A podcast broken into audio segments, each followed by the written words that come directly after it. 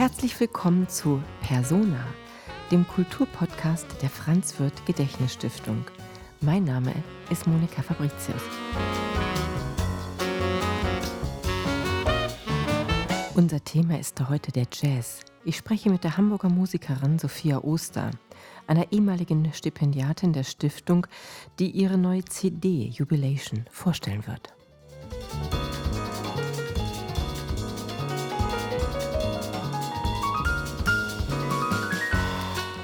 Aus der Symbiose von Melodie, Harmonie und Rhythmus lässt sich unendlich viel gestalten, arrangieren und komponieren, eben alle Variationen, die der Jazz so zu bieten hat.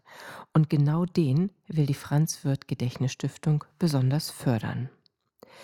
Jazz ist eine Haltung, sagt Sophia Oster und wird erzählen, wie sie diese Haltung lebt und was sie damit meint, wenn sie sagt, ich stelle mich in den Dienst der Musik. Eine spannende Begegnung mit der Jazzmusikerin Sophia Oster. Herzlich willkommen. Hallo, ich freue mich sehr, hier zu sein. Liebe Sophia, ich war gestern bei meinem ersten Konzert nach Monaten. Ich war gestern wieder in der Elbphilharmonie und es hat mich, in, es hat mich wirklich ergriffen, nicht nur die Musik zu hören, sondern einfach auch zu bemerken, was man die ganzen letzten Monate vermisst hat. Das ging aber nicht nur mir so, sondern anscheinend auch Igor Levit, der sehr bewegt war, wieder Mhm, spielen zu mhm. können. Du hast diese Woche auch dein erstes Konzert gegeben. Wie war das bei dir? Das war für mich, äh, kann ich sagen, auch sehr bewegend. Ich war äh, total euphorisiert.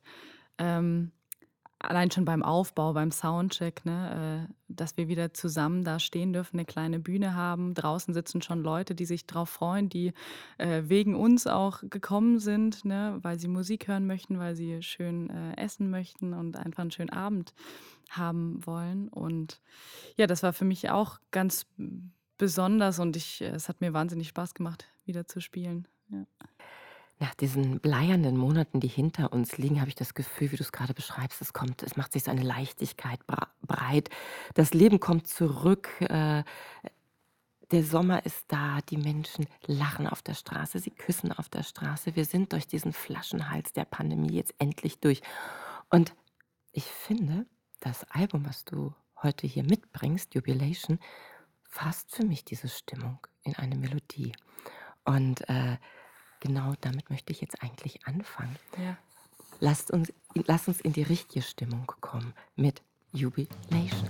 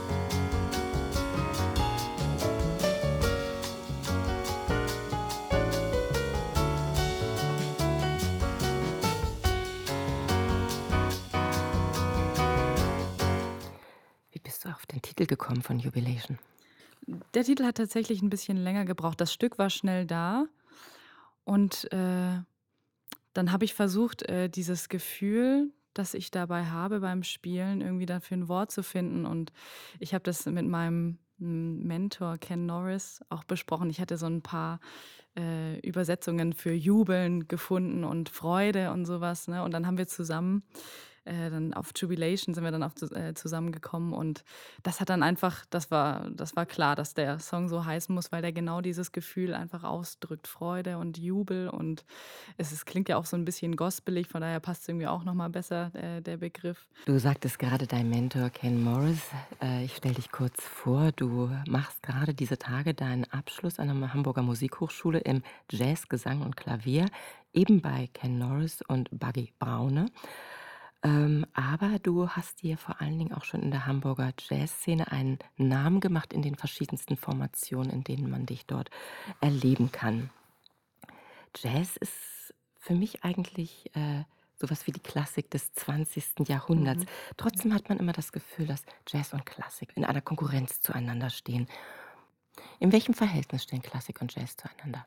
Also, ich meine, Jazz, äh, ist viel kleinerer Bereich als Klassik. Das ist äh, das muss man einfach schon mal sagen. Und Klassik, äh, ist die Musik, die äh, immer noch einfach viel mehr gewürdigt wird in Konzerthäusern. Man man hört das also, ne, die großen Konzertsäle, die sind eigentlich mit Klassik gefüllt und das ist aber auch richtig so, ne, denn Jazz ist eben eher so, äh, in kleineren Clubs entstanden und so soll das ja auch sein. Aber, äh, die Musikrichtung wird nicht so sehr gewürdigt wie, äh wie Klassik. Man oft, äh, wird das noch so klein gesprochen, ne, dass dass man, äh, als Jazzmusiker man man ist auf der Bühne und man man dudelt so vor sich hin, ist ja auch irgendwie so das das Bild, das viele haben. Viele verstehen Jazz auch einfach nicht, weil es ist sehr komplex, die Musik und, ähm und weil eben sehr viel frei gespielt wird und vielleicht man das auch nicht so gut fassen kann manchmal wie Klassik, ist da doch, äh Ist da so ein Unverständnis? Ja. Oder ist äh, ja, ist es hat es noch nicht die gleiche nicht immer und überall die gleiche Stellung? Ist es genauso Genau, also wir wir kämpfen immer noch um die äh, um um die unsere Anerkennung, un ne? genau, um die Mhm. Anerkennung und, äh, das das sieht man ja auch in im finanziellen Bereich, ne? Also, wir als Jazzmusiker, äh, kriegen teilweise für 'nen Abend 50, 100 € oder so was, äh, und, äh, bekannte Klassiker, ne, was weiß ich, wie viel die verdienen, auf jeden Fall eine Menge mehr Geld, ne? Und das ist, äh, irgendwo natürlich auch ungerecht, denn wir machen ja auch also wir äh, wir bringen auch, äh, tolle Musik ans Publikum. Wir sind auch da, um das Publikum irgendwie zu nähren und. Mhm. Und, äh und wa warum das jetzt so 'n, äh also dann f zum Beispiel auch viel schlechter bezahlt ist oder wir da weniger gewürdigt werden, macht eigentlich keinen Sinn, ne, weil wir bringen ja eigentlich auch die ganze Zeit Neues rein. Die Klassiker sind ja die, die, ohne das schlecht zu reden, ne, äh, alte Werke spielen und das immer wieder wiederholen. Und das ist eigentlich schade, dass das, äh, genau, dann nicht so anerkannt wird. Du selber hast ja mit der Musik angefangen du kommst aus der mit Kirchenmusik, dann Ja. hast du jahrelang dich mit Klassik beschäftigt. Wann hat dich der Jazz erobert? Mhm. Äh, ich bin, genau wie du gesagt hast, auch in der Kirche groß geworden, Baptistengemeinde und da war einfach schon viel Musik da und wir hatten 'nen ganz tollen, äh, Pianisten, Oliver Dehrmann, der hat die Choräle immer ganz toll verjazzt, ne? Der hat auch Jazz studiert und das hat mich wahnsinnig begeistert. Ich habe immer wenn ich dann auch in der Kirche Klavier spielen durfte, ah, habe ich versucht, das so zu machen wie er und so 'n bisschen zu imitieren. Und das andere Erlebnis war, dass meine große Schwester in der Schul-Big-Band gespielt hat und da war ich an einem Abend bei einem Big-Band-Konzert und ich ich saß da. Ich kann mich an dieses Gefühl noch erinnern, das hat mich total überwältigt, diese neuen Harmonien, äh, zu hören und das das war alles so das waren so wunderschöne Klangräume und das habe ich aus der Klassik so nicht gekannt. Ich ich habe Klassik geliebt und ich liebe sie immer noch, äh, aber das hat mich so, äh, überwältigt, dass ich dann da wurde ich zum 1. Mal so so richtig, äh, berührt einfach von der Musik und dann war das klar, dass ich in die Richtung auch bisschen streben möchte, ja. Jazz kommt aus der amerikanischen Kultur und ist mit der amerikanischen Geschichte verbunden. Äh, du spielst Jazz hier heute. Was verbindest du? Welche gesellschaftlichen Einflüsse kommen eigentlich in deiner Musik vor? Für was steht Jazz heute für dich? Also, Jazz ist für mich viel mehr als nur 'ne Musik. Es ist für mich 'ne 'ne Haltung, 'ne Lebenseinstellung, äh, wo man das ganze Leben eigentlich ausrichtet. Wenn man's jetzt vielleicht, äh, bisschen überspitzt sagt, man könnte auch sagen, Jazz ist auch 'ne Religion irgendwie. Also, Was für 'ne bei Lebenshaltung steckt für dich im Jazz? wenn man auf der Bühne ist mit, äh, Jazzmusikern, dann geht es darum, äh, zusammen Musik zu spielen, zu einander zuzuhören. Es geht äh, man geht weg vom Ego. Es geht nicht um einen selbst, sondern man möchte zusammen was Tolles kreieren. Und dafür braucht man man braucht Mitgefühl, äh, man muss gut zuhören können, äh, und und das finde ich so spannend, dass das äh, das sind so Werte, die ich einfach auch, äh, sehr gerne oder in meinem Leben im Alltag mich drauf konzentriere, ne? Also, äh freundlich zu sein, empathisch zu sein, äh, menschlich zu sein, ähm, so durchs Leben gehen und das ist also, das verbindet Du hast eine CD aufgenommen. Und bevor wir das nächste Stück hören, würde ich dich fragen, warum ist es eigentlich heute wichtig, eine CD aufzunehmen? Mhm. Ähm, im Jazz ist das tatsächlich vielleicht noch, ähm, ganz wichtig, weil wir eben auch viele wir spielen Konzerte mit Publikum, das gerne auch noch CDs kauft, ne? Also, äh, die, die Jazz lieben, die haben meistens auch f 'ne große Plattensammlung daheim.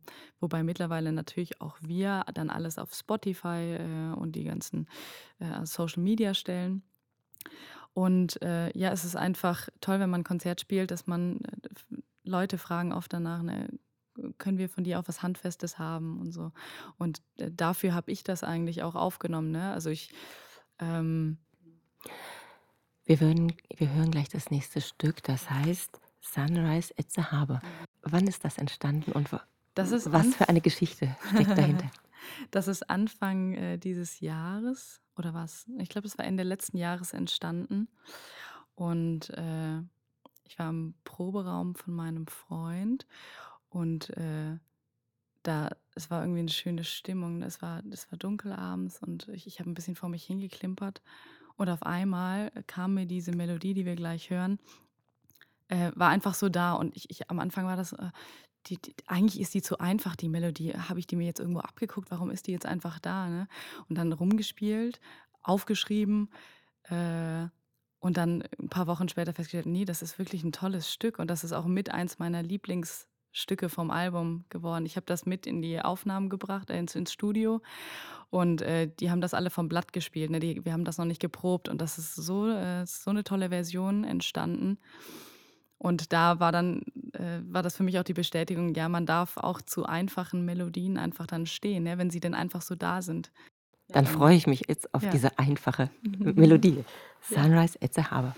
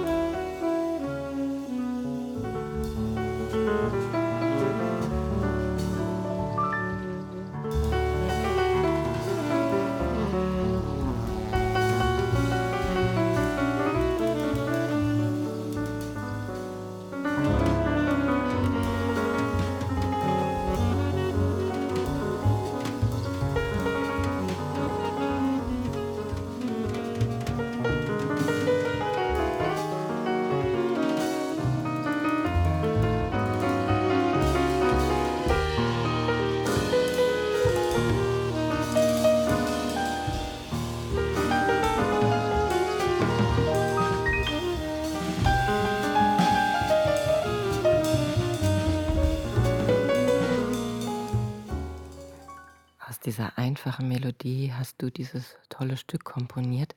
Wann weiß man eigentlich, wann ein Stück fertig ist? Bei mir ist das immer 'n ziemlich starkes Gefühl. Ich ich weiß es dann einfach. Ich kann das gar nicht so genau erklären. Bei diesem Stück, da äh, da wusste ich's auch einfach, das äh, das braucht nicht mehr.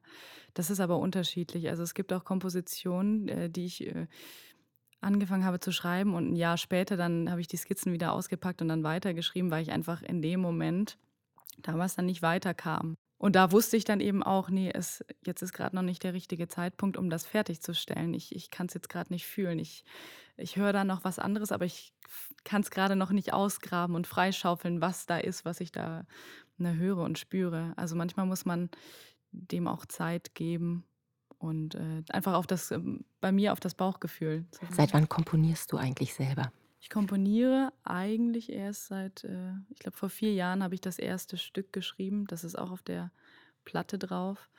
Ähm, wird drauf sein Nanaimo. Und äh, ist nicht ganz richtig, mit zwölf habe ich das allererste gespielt, aber das wurde dann irgendwie nicht so anerkannt. Äh, ich habe das vorgespielt Leuten und ich habe nicht so ein tolles Feedback bekommen und war dann ein bisschen ich war eh ein sehr, äh, sehr sensibles, äh, Kind und bin es auch immer noch, ne? Ähm, und das hat mich so, ähm, abgeschreckt, dass ich, dann gesagt „Ne, ich komponiere nicht mehr“, ne? Und dann das hat mich selber dann überrascht vor vier Jahren, dass ich dann plötzlich war auf einmal ein Stück da, obwohl ich immer gesagt habe: „Ne, ne, ich werde nie komponieren. Ich werde immer nur die die spielende Musikerin sein und und von anderen Leuten spielen.“ Du bist ein, äh, großer Fan von Duke Ellington, der dich viel inspiriert hat und ich habe von ihm so ein schönes Zitat gefunden. Ähm, er hat mal erzählt, wenn er nach einem langen Tag ins Bett geht, das Licht ausmacht und den Kopf aufs Kissen legt, dann kommen ihm die Ideen fürs Komponieren. Wie ist das bei dir? Das ist schön. Ja. Ähm, bei mir ist das bisher eher selten so gewesen, dass ich dann schon im Bett liege. Da klingen oft Melodien nach, aber meistens bin ich auch zu müde, um wahrscheinlich aufzustehen und mir dann das aufzuschreiben, ne? sondern ich hoffe, dass die Melodie dann so stark ist, dass sie auch wiederkommen wird. Bei mir ist das meistens äh, wirklich äh, oft aus Fingerübungen äh, entstanden, dass dann, dass ich am, am Üben bin, komplexe Sachen und auf einmal schält sich da was raus.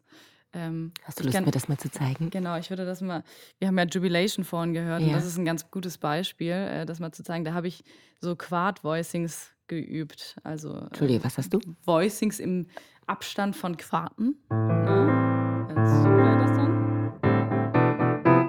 Das habe ich rauf und runter gespielt. Das transponiert man im Jazz, muss man immer alles in alle Tonarten transponieren, äh, also in alle zwölf Tonarten, die es gibt auf dem Klavier und so weiter. Und irgendwann kam ich dann bei Gestur an. Äh, Jubilation ist in Gestur. Und äh, habe dann da das auch hoch und runter gespielt. Und plötzlich, na, ich soll es mal wieder üben. plötzlich war dann dieses Stück da.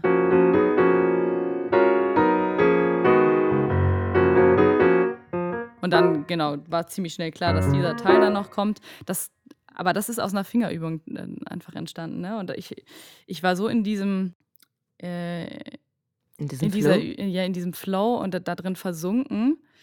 Und plötzlich bin ich aufgewacht, weil ich irgendwas gehört habe, ne, aus die. Und das ist auch manchmal, ne, dann, weil ich es in alle äh, Tonarten dann transponiert habe. In C-Dur hätte ich das nicht gehört. Das habe ich dann in Gestur gehört. Das klingt einfach nochmal anders auf dem Klavier. Das äh, hatte nochmal eine andere äh, Intensität und, ähm, und Das das, heißt, das Stück kam zu dir? das Stück kam zu mir. Und das Mhm. war bisher war es tatsächlich so, dass die Stücke alle zu mir kamen, so aus dem Nichts.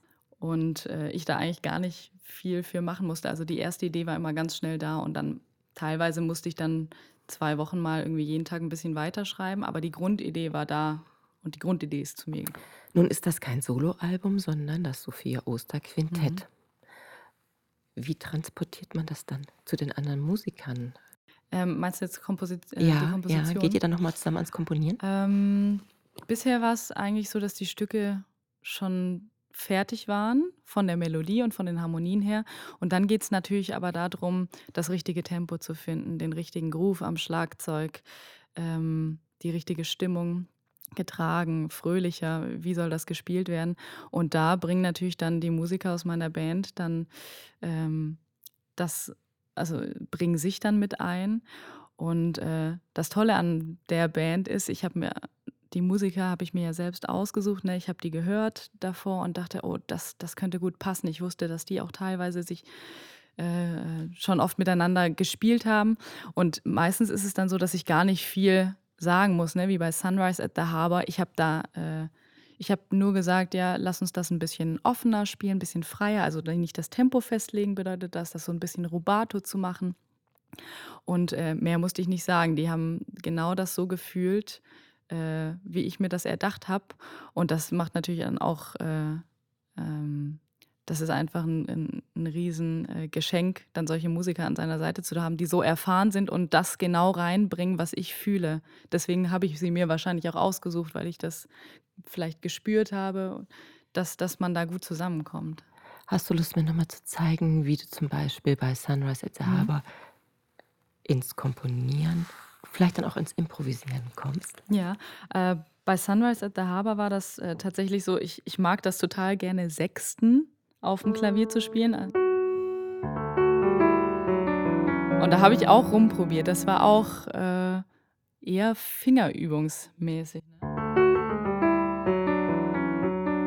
Und ich mag das dann auch natürlich gerne in andere Tonarten zu bringen. Das ist ja immer die gleiche Melodie eigentlich ungefähr über 8 Takte, aber in 3 verschiedenen Tonarten gespielt. Es ist dreimal das Gleiche in 3 verschiedenen Tonarten. Sunrise ich habe dann immer versucht, noch 'ne Tonart zu finden, die noch heller wird, ne? Also, zuerst sind wir in D-Dur, dann gehen wir nach nach Ges-Dur und dann gehen wir noch mal nach Es-Dur. Und das ist für mich, äh stand am Anfang auch in 'ner anderen Tonart. Also, ich habe sehr lange rumprobiert, mit welchen, äh, Tonartwechseln, äh, kommt für mich dieses dieser Sonnenaufgang, äh, im Hafen, so wie ich ne, ich wohne jetzt seit 4 Jahren 5 Jahren in Hamburg. Wie kann ich den am besten darstellen dann in der Musik?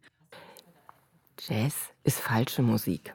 So kann man zumindest Monk verstehen, der in den 60er Jahren zu einem Drummer sagte: „Du weißt ja jetzt, wie man richtig gut spielt, jetzt spiel falsch und mach das aber richtig.“ Wie spielt man denn richtig falsch? Was meint Monk damit? Also, ich könnte mir vorstellen, dass Monk das so gemeint hat, dass er den diesen Schlagzeuger dass er den dazu, äh, motivieren wollte, 'n bisschen andere Wege, Richtungen mal einzusch schlagen, neue Wege zu suchen und, ähm und nicht immer so brav zu spielen, nicht immer das, was eh schon da ist, ne? Sondern also, im Jazz man man sucht man ist ja eigentlich immer auch auf der Suche nach nach neuen Klängen, nach nach neuen, äh, Ideen. Und da helfen oft falsche in Anführungsstrichen, falsche Noten auch mal dabei, ne? Also, wenn ich mich mal verspiele und das zufällig aufgenommen worden ist, dann denke ich während dem Spielen vielleicht: „Oh, das, äh, hat sich jetzt aber nicht gut angefühlt, weil das das war jetzt irgendwie falsch.“ Also, ich erwische mich da selber immer noch dabei, ne, dass man das irgendwie dann gleich bewertet. Und dann höre ich das später auf der Aufnahme und denke: „Oh, das klingt aber ganz schön hip.“ Ja, ich denke, dass M Monk da einfach also, er hatte einfach auch 'ne hohe, äh, äh, so Risikobereitschaft, könnte man vielleicht sagen, ne? Also, ihm war das total egal, äh, was andere über seine Musik auch ob das für andere falsch klang. Seine Musik klang erst mal sehr ungewohnt in in den 40er, 50er Jahren. Er hat da einfach schon ganz anderes gehört, ähm, was das breite Publikum noch gar nicht so fassen und aufnehmen konnte, ne? Das klang für die auch erst mal falsch, obwohl es nicht falsch ist. Es war seine Musik. Er hat das so innerlich gehört, gefühlt und ist da einfach, äh, neue Wege gegangen. Die Stimmung unter euch Musikern ist sehr wichtig. Wenn man vorher aber sich gerade noch ein bisschen gekabbelt hat, wenn man vorher so im in der ein bisschen über Kreuz war, trägt man das in die Musik oder ist das dann eine neue Realität, sobald die erste sobald du die ersten Takte anschlägst? Bestenfalls sollte das dann so sein, dass man's dann mit der Musik loslässt, weil man stellt sich ja in den Dienst der Musik, wenn man ein Konzert spielt und da sollte wirklich die Musik und nicht irgendwelche, äh, Kabeleien, Streitereien im im Vordergrund stehen. Das löst man am besten davor. Aber natürlich kann solche Stimmung kann auch mal in 'ne Improvisation in die Musik mit einfließen und, kann dann wieder ganz Neues entstehen lassen, ne? Also, Emotionen sind immer willkommen eigentlich, ne? Also, wenn man sie in den Dienst der Musik stellt. Du bist Jazzpianistin, aber eben auch äh, du hast auch bist auch Jazzsängerin Ja. vor allen Dingen. Wir hören gleich 'n 'n Stück. Das ist kein Stück von mir, aber das, äh, äh, ist ein Jazzstandard von Bill Evans, ganz toller Pianist. Und, äh, er hat das auch ursprünglich ein als Instrumentalstück geschrieben. Äh, da hat sich aber irgendjemand wunderschöne Lyrics ausgeschrieben, weil dieses Stück so melodiös ist. Also, du hörst bei Stücken dann auch, ne, ob sie du hörst, ob sie gesungen sein möchten oder nicht. Und in dem Fall ist das, äh, so 'ne tolle melodiöse Melodie, doppelt gemoppelt, so eine tolle Melodie, ähm, dass das einfach, ne, nach nach Lyrics sozusagen, äh, äh, ge geschrien hat sozusagen. Ja. Dann hören wir jetzt Turn Out the Stars. Turn out the stars. Turn out the stars.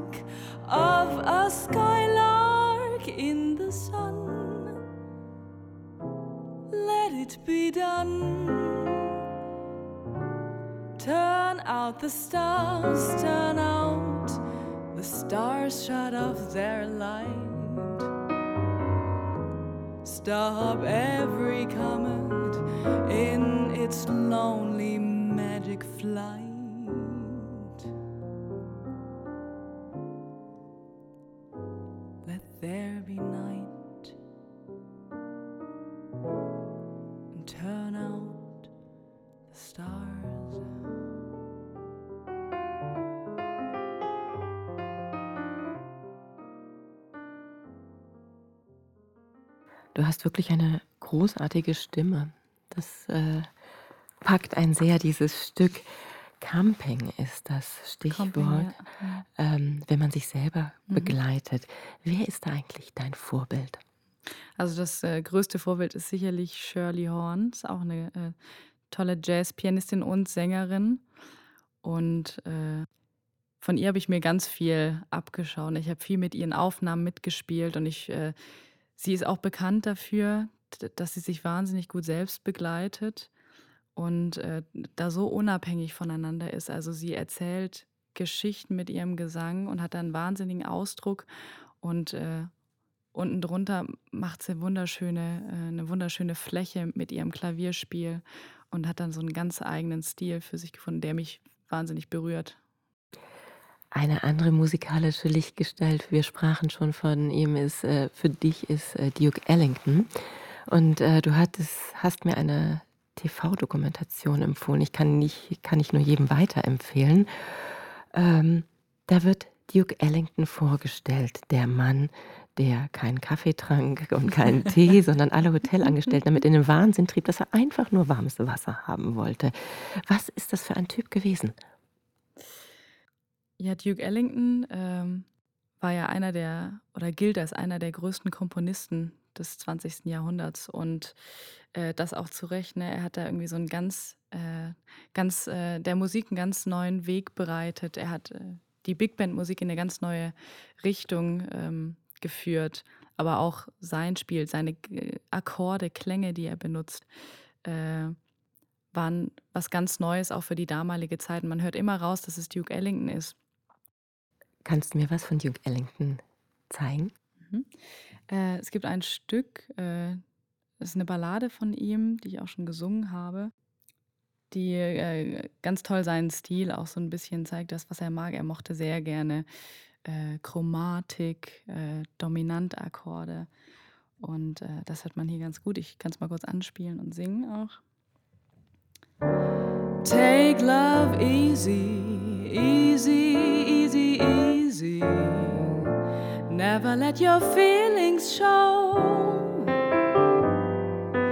Make it breezy, oh, so breezy, easy come and easy go. Und da hört man eben hier, das ist, sind alles äh, Dominantfälle, beziehungsweise kann man auch chromatisch spielen. Und dann geht es immer so weiter und das ist Liebe Zuhörer, Sie sind hier Zeuge. Das wird live und spontan gespielt. Sophia, ich unterhalte mich mit dir und auf einmal tauchst du kurz ab und dann kommt diese wahnsinnige Stimme, dann kommt das alles so zum Vorschein. Wo holst du das her? Das ist, äh, das ist eine gute Frage. Das äh, darf ich, glaube ich, als Geschenk einfach so annehmen, ne, dass ich das äh, so mitbekommen habe und einfach diese Liebe zur Musik so tief empfinden darf.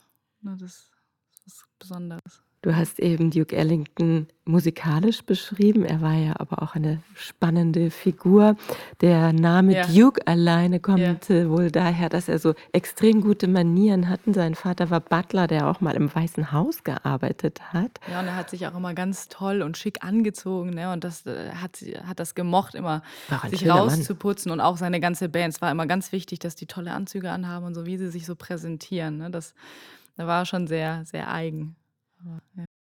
Was verbindest du mit seiner Musik? Was fasziniert dich so an seiner Musik? Hm. Äh, einerseits die, die Harmonien, die er verwendet. Ne? Also es ist, es hat eine unfassbare Tiefe, seine Musik für mich. Und er hat seine Wurzeln auch in der Klassik, was auch zum Teil hörbar ist. Ja, Ist das etwas, was euch auch verbindet? Und natürlich auch die Religion. Er war ein tief religiöser Mensch. Ist das dieser Dreiklang, äh, der dich mit ihm auch verbindet? Mit, mit Sicherheit, das kann ich glaube ich schon so sagen. Ich komme aus der Klassik, ich liebe die Klassik, ich bin in einer Baptistengemeinde groß geworden. Äh, das äh, ist mir auch jetzt, ich spiele auch jetzt noch oft in der Kirche, das ist mir ganz wichtig. Da, das fließt alles in die Musik ein. Letztes Jahr bist du vor der Musik geflohen. Und du hast deinen Rucksack genommen und dein Fahrrad und bist in die Alpen gegangen. Warum? Warum brauchtest du diese Distanz vor, den, äh, vor der Musik? Mhm.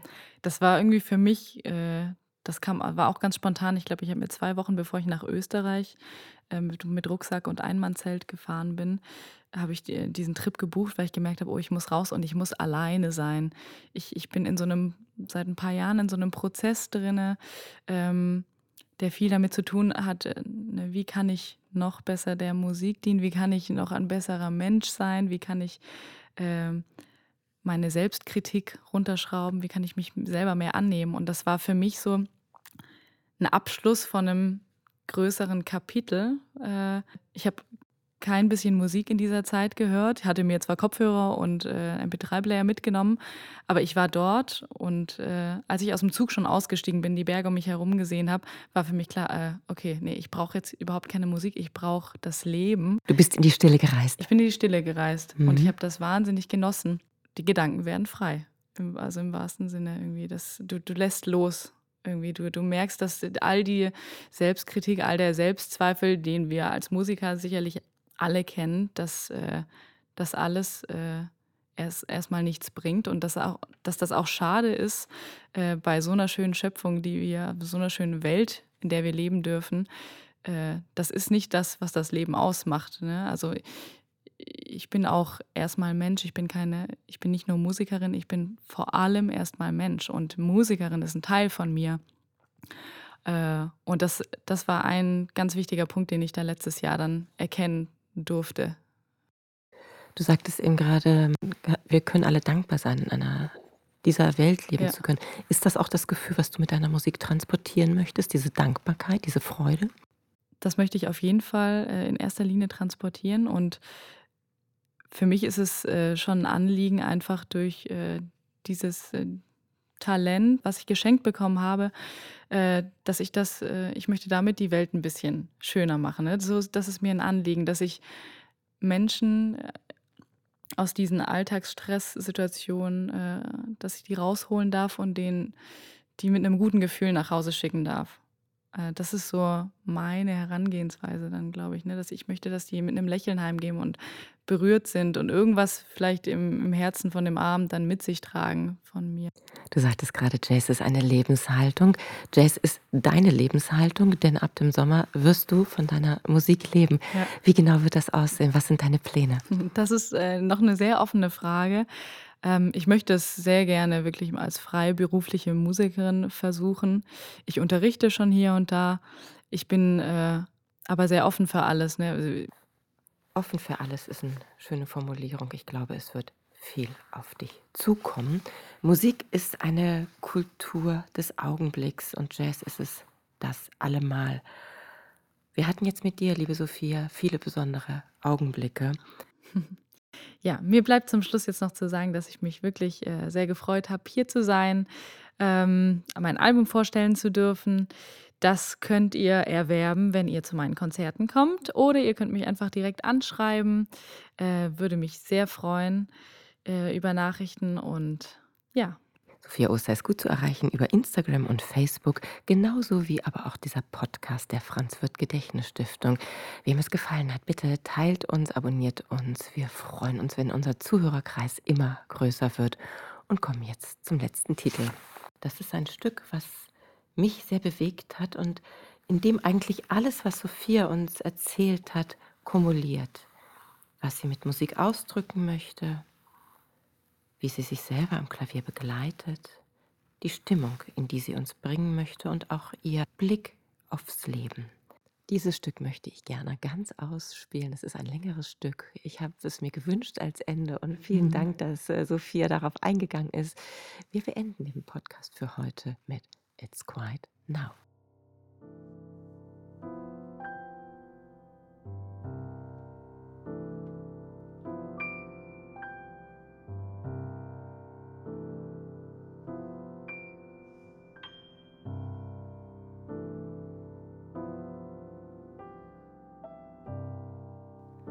is quiet now, the sun moves up the ridge. Honeycrisp scent of freedom hovers and engulfs the air. Pangs of pleasure peel, the primrose bows her head.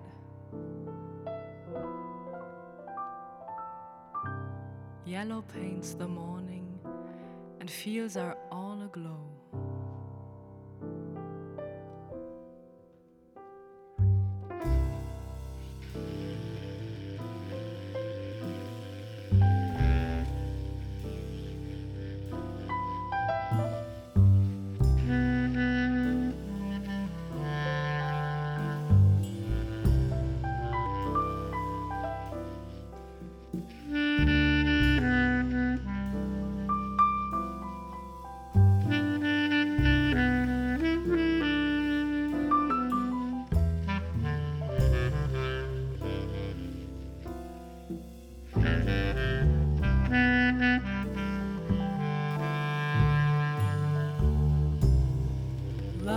Is all that we need.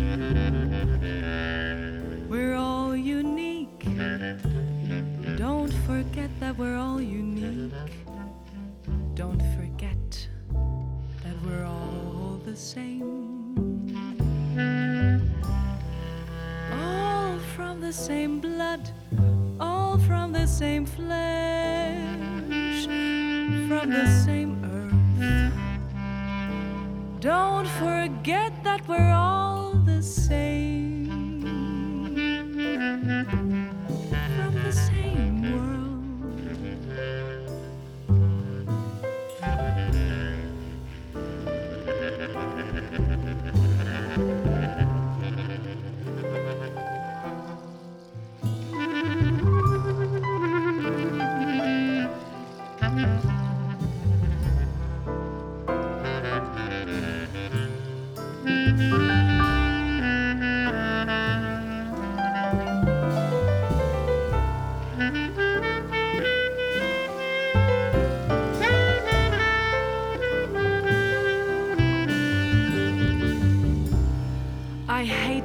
Cry. I hate to see tears. I hate to see anger and pain and fear. It doesn't belong to our earth. We need peace. Just like our Creator created this beautiful world for us, He was creating this world because He loves us because he wanted to give us something nice. He wanted to make us smile. He wanted to live in peace with us. But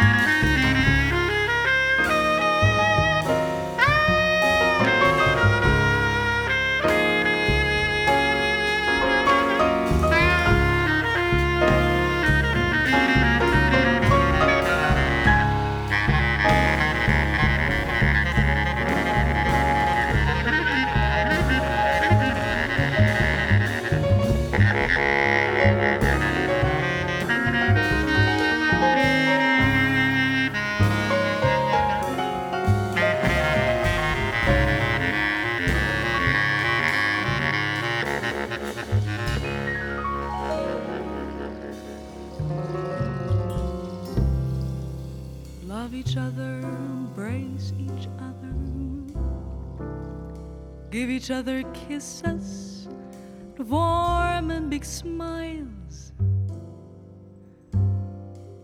so that they know that you love them. They need to know that you love them. Show it to them, say to them. Show it to them, say it to them.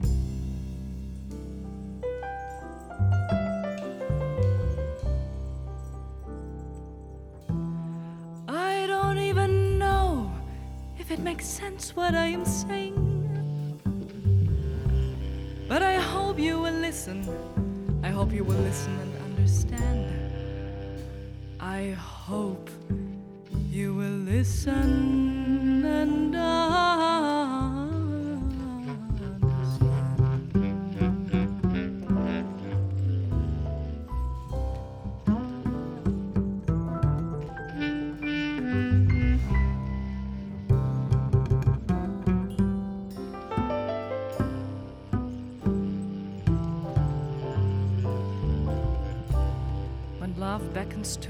follow her.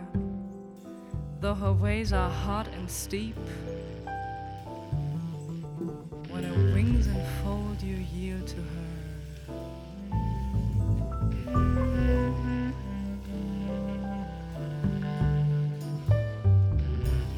Every decision that we make has significance. The tiniest choice that we make reverberates throughout the entire universe.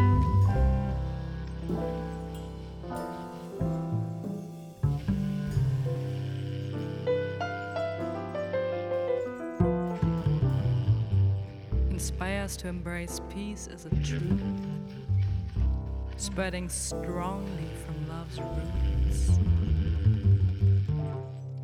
Blessings of equality could be as they should be, enjoyed by all brothers and sisters